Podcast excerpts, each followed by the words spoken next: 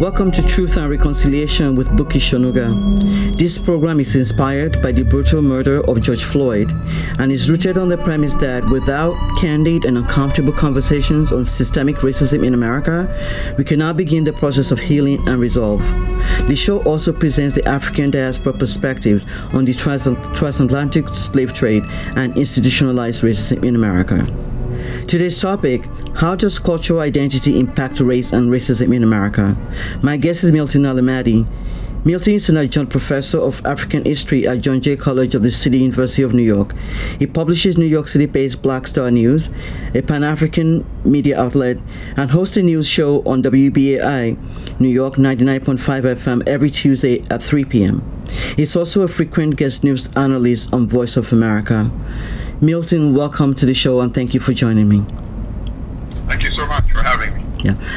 So today we're talking about how do you identify and how does this impact your social and professional interactions in America?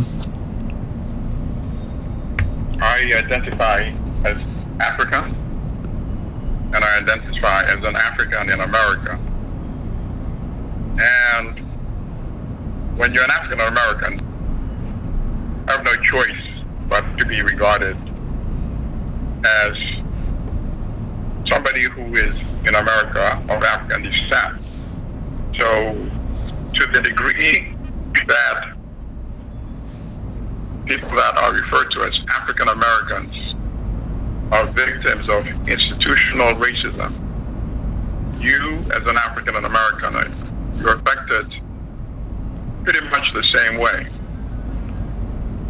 sometimes there is an attempt to separate Africans in America from African descendants who are descendants of enslavement in order to use the divide and rule technique, which has been mastered by the former colonial and imperial powers and the people that promote white supremacy.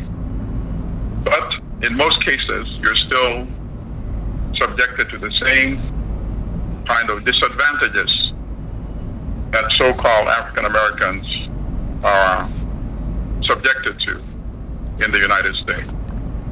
So that's how I would respond to the question. Thank you. So, Milton, I, I understand that you were born in Uganda, correct? You were born and raised in Uganda.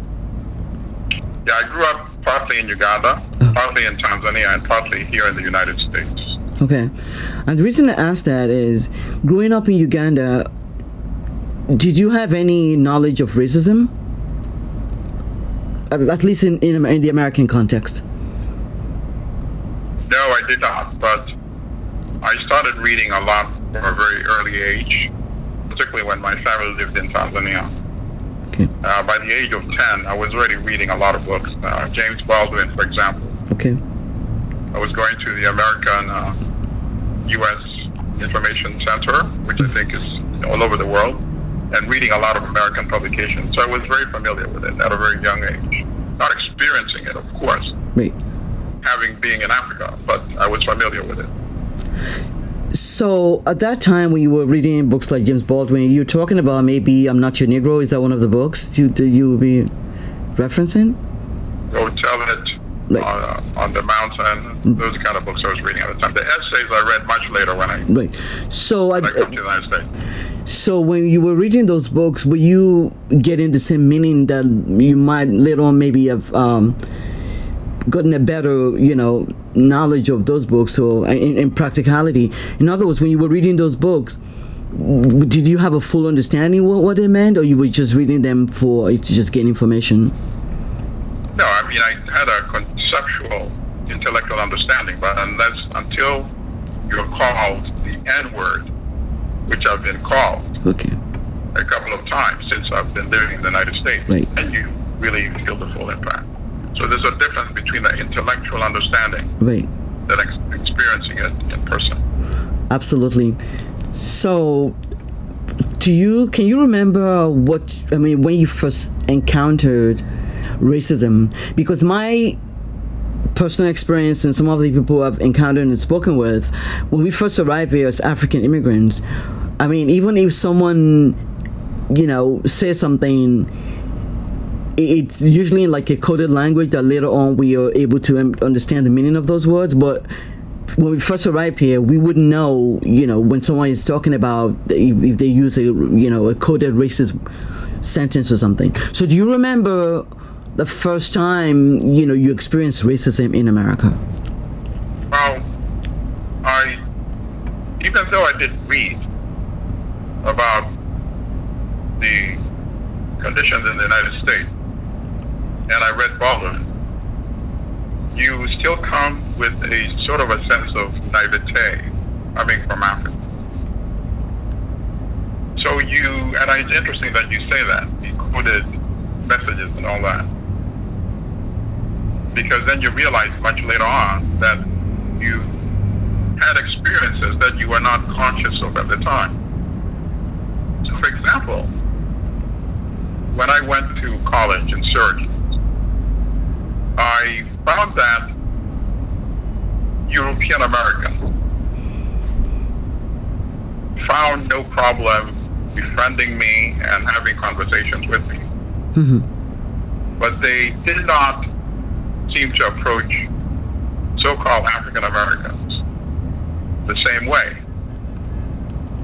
And obviously, at the beginning, you don't notice that. Right. It's only much later on when I started reflecting on things like this. That is a form of selection. It's a form of racism as well. Right. But the first encounter that really sunk in was when I was jogging once. I think I was a freshman or maybe a sophomore. And somebody yelled the N word. And it hits you like a knife in your chest. And it was somebody who was in one of the dormitories that faced the road where I was jogging. And I look up and the person obviously is now hiding. You can't see the person who's uttering these ugly words. Hmm. And it ruined the rest of my day. And then it got me to thinking in a deeper way about racism in this country. Obviously, that's what a uh, an intellectual analyst would call petty racism. That's as opposed to the institutional racism that is built in to the economic and political and the social structure in the United States, which is, of course, much more devastating than individual acts of racism. I would rather deal with the individual acts than the collective institutionalized system. Right. Because that is much more harmful because it deprives a whole community based on what is embedded in the laws, or even if it's under the law, it's in the practice in the country. And that is what we must fight, because that is what you can actually fight. I don't care if somebody wants to call me the N-word, but does not, because if you call me the N-word, and if I can see you, right. obviously I will I will take action, right? Right if you do it in the privacy of your home, that's your business. But I don't want the laws that you construct based on your racist attitudes to to impact me and affect me. And that is what I will fight. And that is what you can actually fight because you can confront it and make sure that it's changed. In terms of changing your heart, I really don't care. That's your business. As long as it doesn't harm me. Wait, Thank you. So, do you think there's a, a, a, a difference between identifying as black and identifying as African? And if there are, what, what, what, what are those differences? I think people that make that distinction are making a grave mistake if they think that it will provide them with such some privileges and advantages. It is a fantasy. Because at the end of the day, when they when the police shoot and kill Amadou Diallo, they're not distinguishing between an African immigrant and a so-called African American. When they shoot and kill Ousmane Zongo, they're not making that kind of distinction as well. So if you think that you will gain some privileges and advantages by identifying yourself as African and wanting to be distinguished from so-called African American, you're making a grievous mistake. Number one. Number two, you're also doing a great disservice to African Americans by declaring, because that's in a, in a way you're declaring that you want to make the distinction. I'm not part of your experience. I'm not part of your suffering. So therefore, I'm not obligated to join you in battle against the system. And why do I say you are betraying them? Because African Americans, so-called African Americans, have made tremendous sacrifices in this country. Not only did they build the wealth that allowed the United States to become an industrial power and now a global superpower, but they also paved the way for all other arrivals, for immigrants from Europe, immigrants from Africa, from Asia, from South America. All those immigrants are benefiting from the wealth that is now enjoyed by the United States. And that wealth could not exist without the sacrifice, without the suffering, without the blood, without the lynching, without the massacres, without the burning alive of the descendants of enslaved Africans, who are today referred to as African Americans. Their forefathers, their ancestors, are the ones that built the wealth that everybody now enjoys in the 21st century, including people that call themselves Africans. Right. That was so eloquent, and thank you so much for for providing that, you know, details. But what I was also uh, getting at is that, and uh, by the way, so with the topic today is how do you identify, how does cultural identity impact race and racism in America? And, and Milton just eloquently, you know, outlined, or not outlined, eloquently explained when you identify as black or you identify as African, there's a significant difference. And I really just wanted to follow up on that. That's that's an explosive, you know, part of this topic, in the sense that what you just explained is it's it's uh, suggesting that when someone identifies as, as African, that they're doing that intentionally to connote that they are, are better or they're different. And my experience is somewhat to the contrary in certain cases where when people first arrive here and they are identified as African, they don't, and including myself, let, let me just be honest, we don't, I mean, I at that time did not necessarily understand what black means. I came here as a Nigerian American. I mean, as a Nigerian, not I'm a Nigerian American, but I, I'm a Nigerian. I'm still a Nigerian. So to say that I did not choose to be African. I am African. I am Nigerian. And that to me, when someone says black, I mean, again, then, now I understand better. When someone says black, I don't identify as black or did not identify as black because I didn't know what that meant. To me, black is just a color or red or it could be any, you know, any, any shade of color is how I, I, I saw black. Uh, but later on, then I, you know, started to understand that what black means. I And what about how how do you, in that context, well, what is your view in that context when someone is not choosing to be either African or black, but they are actually African and they're an African immigrant, and as we know, and you're, you know, a professor of history and also African history rather, and you're actually in a good position to to really help us understand this better intellectually and break it down. That when someone says I'm African, or I would say I'm Nigerian American, there's a lot that that informs a lot about my identity, my cultural identity, and my upbringing and my values and so on, as opposed to just saying black. So can you please speak to that? Mm-hmm. I'm African with great pride. I say I'm Ugandan with great pride. I say I'm an African in America with great pride. And depending on the context, I say I am black as well with great pride. If I am identifying with resistance against oppression, then of course it, concludes, it includes all of those elements. I'm black, I'm African, I'm African and American, and I'm Ugandan at the same time.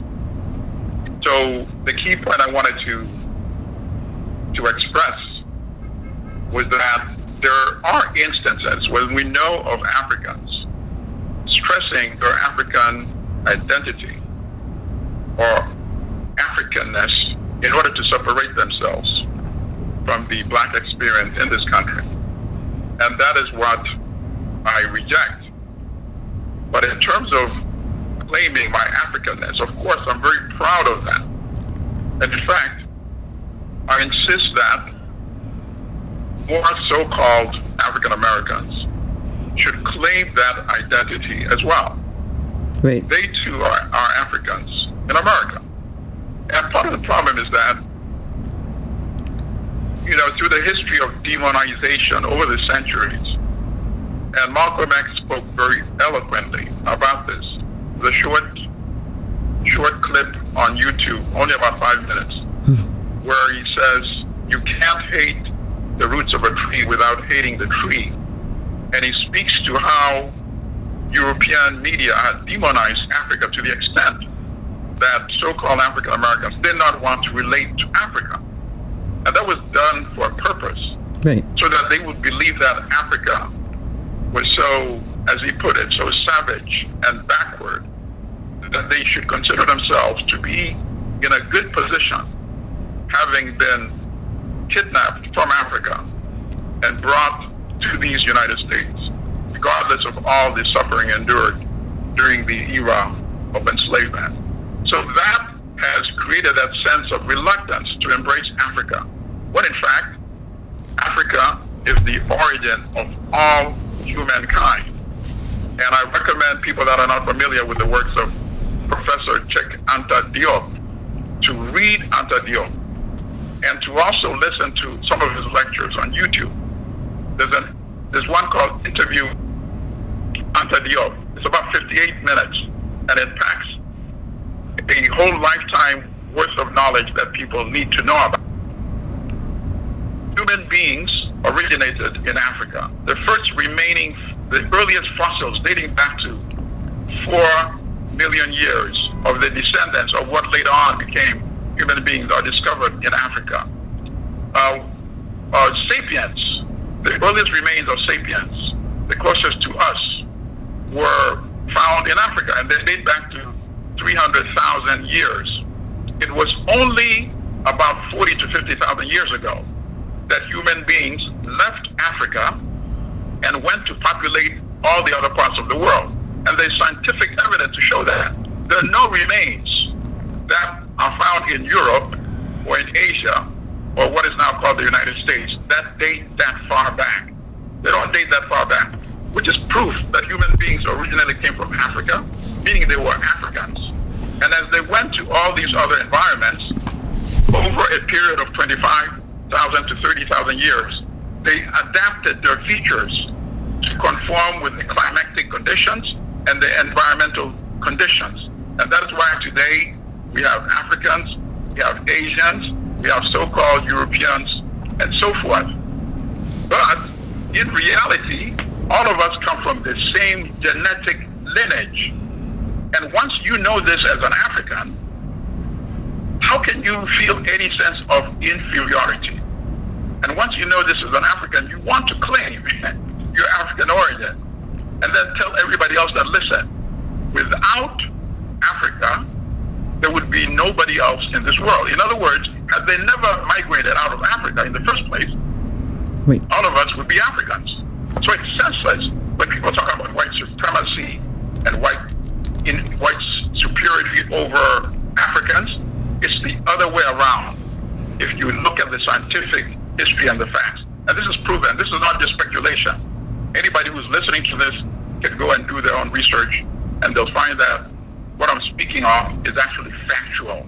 And I think part of the problem is that some Europeans are very troubled by that history. The fact that at the end of the day, we all hail from the same monogenetic lineage connected to Africans. Have been punishing people who are most African looking, right? Because it's just about a physical appearance. Okay. Genetically, we are all connected. But they are so trying to reject that African origin that they take it out on Africans, they take it out on so-called African Americans, and they take it out on anybody who is non so-called European. And that has been part of the problem. So we need to learn that genetic origin and history and teach it widely. And I think if we do, then younger Europeans would not be victim of the kind of animosity that many of them end up uh, experiencing toward uh, Africans and people of African descent. Right. Thank you so much. So you're you're speaking uh, um, about race construction, obviously. If you, yeah, if, if we're all genetically connected, but but but physically, people, you know, construct race to to uh, sort of uh, show superiority that they're better than Absolutely. you know so that that's that's pretty deep, and uh, I'm, I'm sure, like you just, there are so many anecdotes to uh, historical facts to show that you know race is a construct. But but also to the beginning of that, when we were going to school in uh, Africa through the uh, elementary school stages, um, what what is your experience? Because mine, growing up in the '60s in Nigeria in elementary school, is that the there is nothing in the curricula that really informs slavery or let alone racism. I had no knowledge of slavery. And why why was that the case? Do you, why would do you think that there was some sort of um uh, how do I put it? What role did the African uh, leaders or government at that time and the colonialists, I mean, in, in, working in concert with the colonialists, what role did they play to to influence the materials that are in our curriculum that robbed us of the knowledge of slavery? How did you think that happened? And why is it today that in again elementary school materials or any or even maybe maybe at a university level in Africa they might have now, you know, more information or more detailed information on slavery uh, and uh, racism. But when I was growing up, I mean, there wasn't that information was not available, and I still have relatives that are going to school today. For instance, in Nigeria, and there is still isn't any material on slavery or racism. So how are people? Uh, um, how are people? Uh, how are they supposed to know? Um, about slavery so that when they arrive in European countries, uh, whether it's the United States or, or, anywhere in Europe for that matter, they would be conscious of, of, of race? Oh, they're not supposed to know that, and that's the reason why it's like that. And it just shows you the level of de- dependency that uh, most African countries still face in their relations with the former European colonial powers. Mm-hmm. So perhaps many of them thought this would be upsetting, teaching this would be upsetting to the relationships of dependency that they wanted to construct with uh, the former colonial powers, who still happen to be uh, colonial powers. They're not referred to as colonial powers anymore, but they right. still exert the same level of political and economic control over these uh, former colonies. So obviously, when you're that dependent, you're not only not in charge of your economic destiny, your political destiny, but also the information that you disseminate and teach to your citizens. And that is the most unfortunate part of the neo-colonial relationship that still determines much of the relationship between Africa and the outside world, and now, in fact, with Africa and the United States as well, and Africa and China as well. Everybody else except Africans benefit from the resources of Africa. And part of that is because Africans are not taught the history that they need to know. Because if they know the full history, Wait. they would not tolerate in many countries the kind of governments that we now have. Because then they would raise these questions. Well, if our current condition is largely due to the exploitation which was exerted by these former colonial powers, who happen to be the same countries that are still exerting exploitation. Why do we tolerate this? Why do you have tolerate this or allow this to continue? How do you justify your existence if you find this acceptable?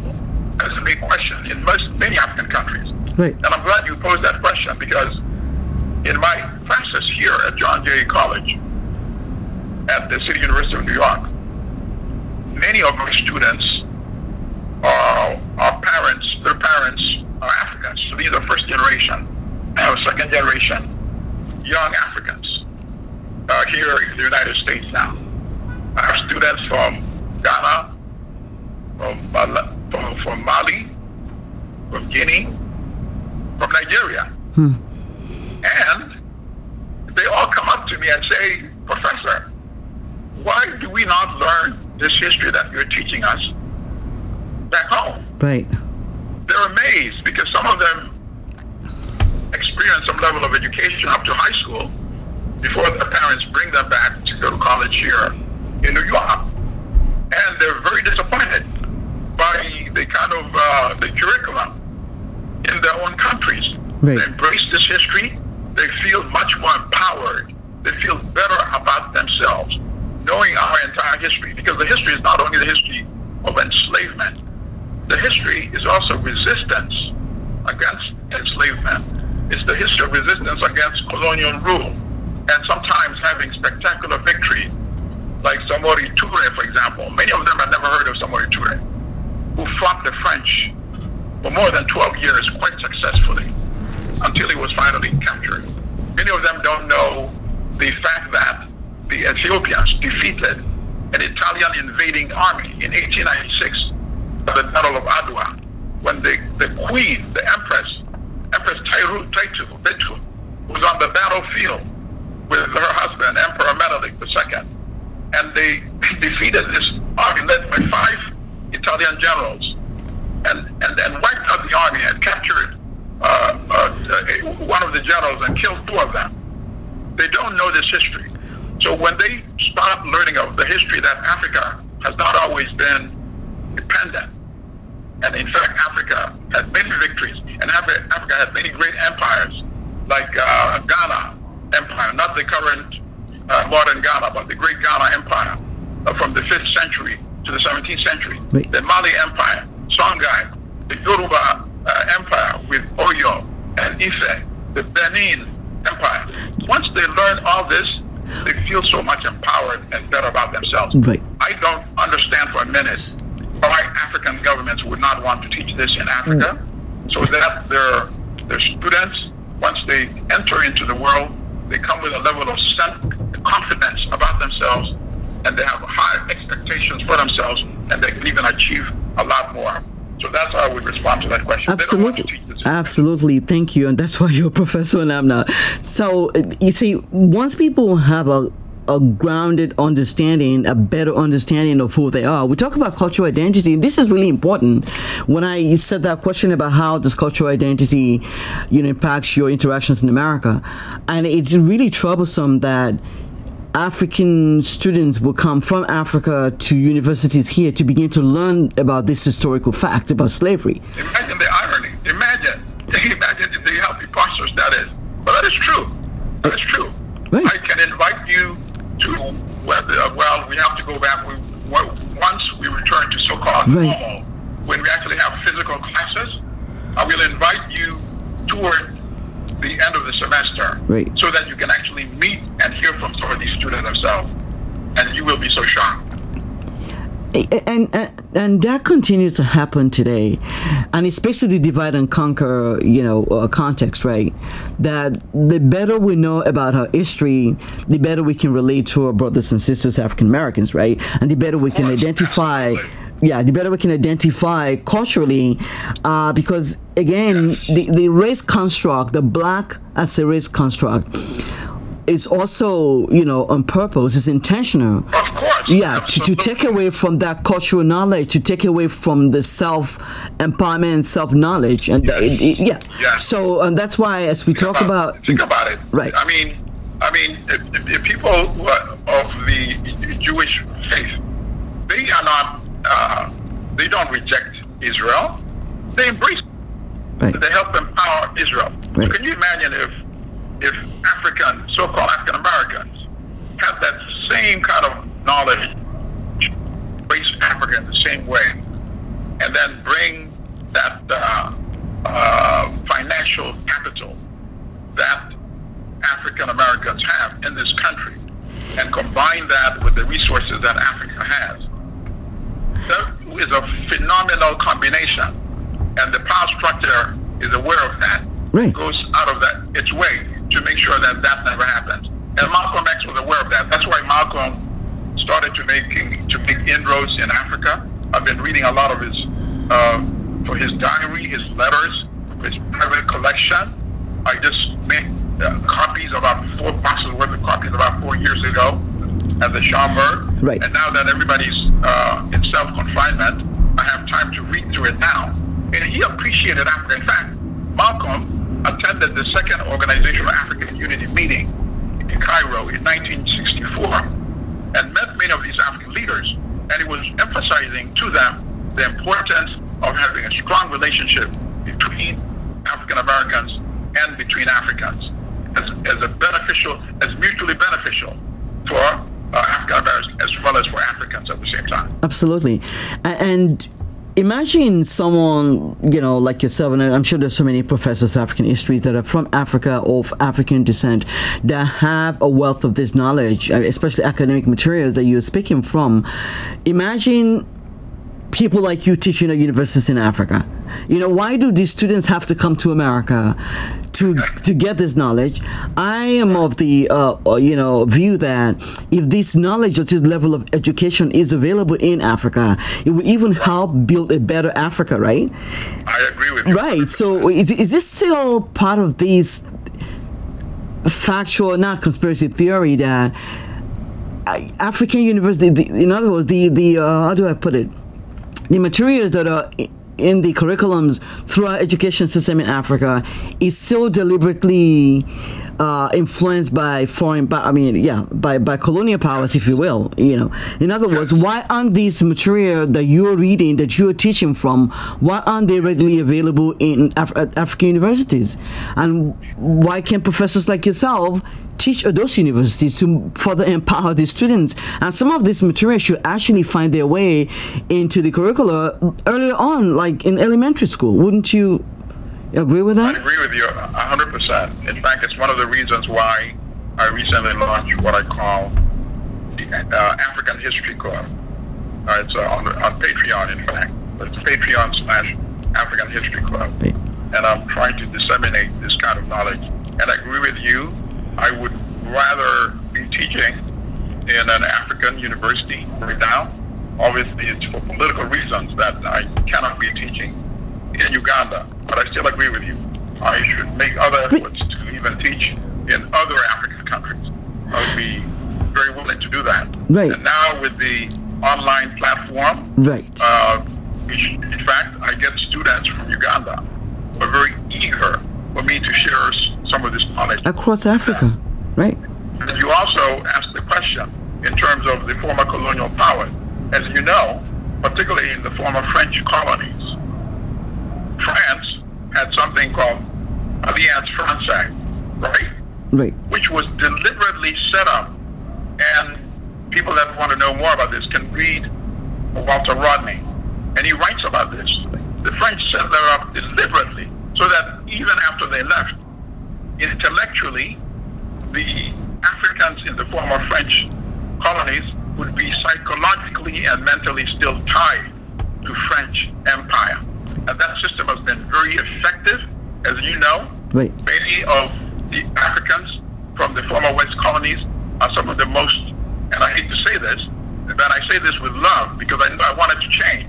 But many of them are the most intellectually still you know, colonized Right. and still connected in that intellectual level to the former empire, the French empire. And that's why France has been able to dominate their politics and their economics for such a long time, even though I see that is changing now. It's a big movement. In fact, now even the currency system is being changed. And I hope it continues and that Africans in the former French colonies and in all the other former colonies become much more independent and molded and end up creating a new Africa that benefits, that uses Africa's resources to hmm. create wealth in Africa and not for the rest of the world. Yeah, thank you so much, Milton. And, and now that we have a global platform with you know Zoom or you know, uh, internet, the, the education also has to be global. The quality of education also has to be global. They they not they cannot continue to be these uh, uh, inequity in education. We have the global platform, and we have so many well-informed African professors that can really teach and speak truth to power. And you're one of those people. I, I really appreciate your time. I know you have to run, and I would love to have you back to continue this conversation. Uh, this has been Truth and Reconciliation with Bukky Sonuga, and my guest has been Milton Allimadi. Thank you so much, Milton. Thank you so much. Okay. See you next time.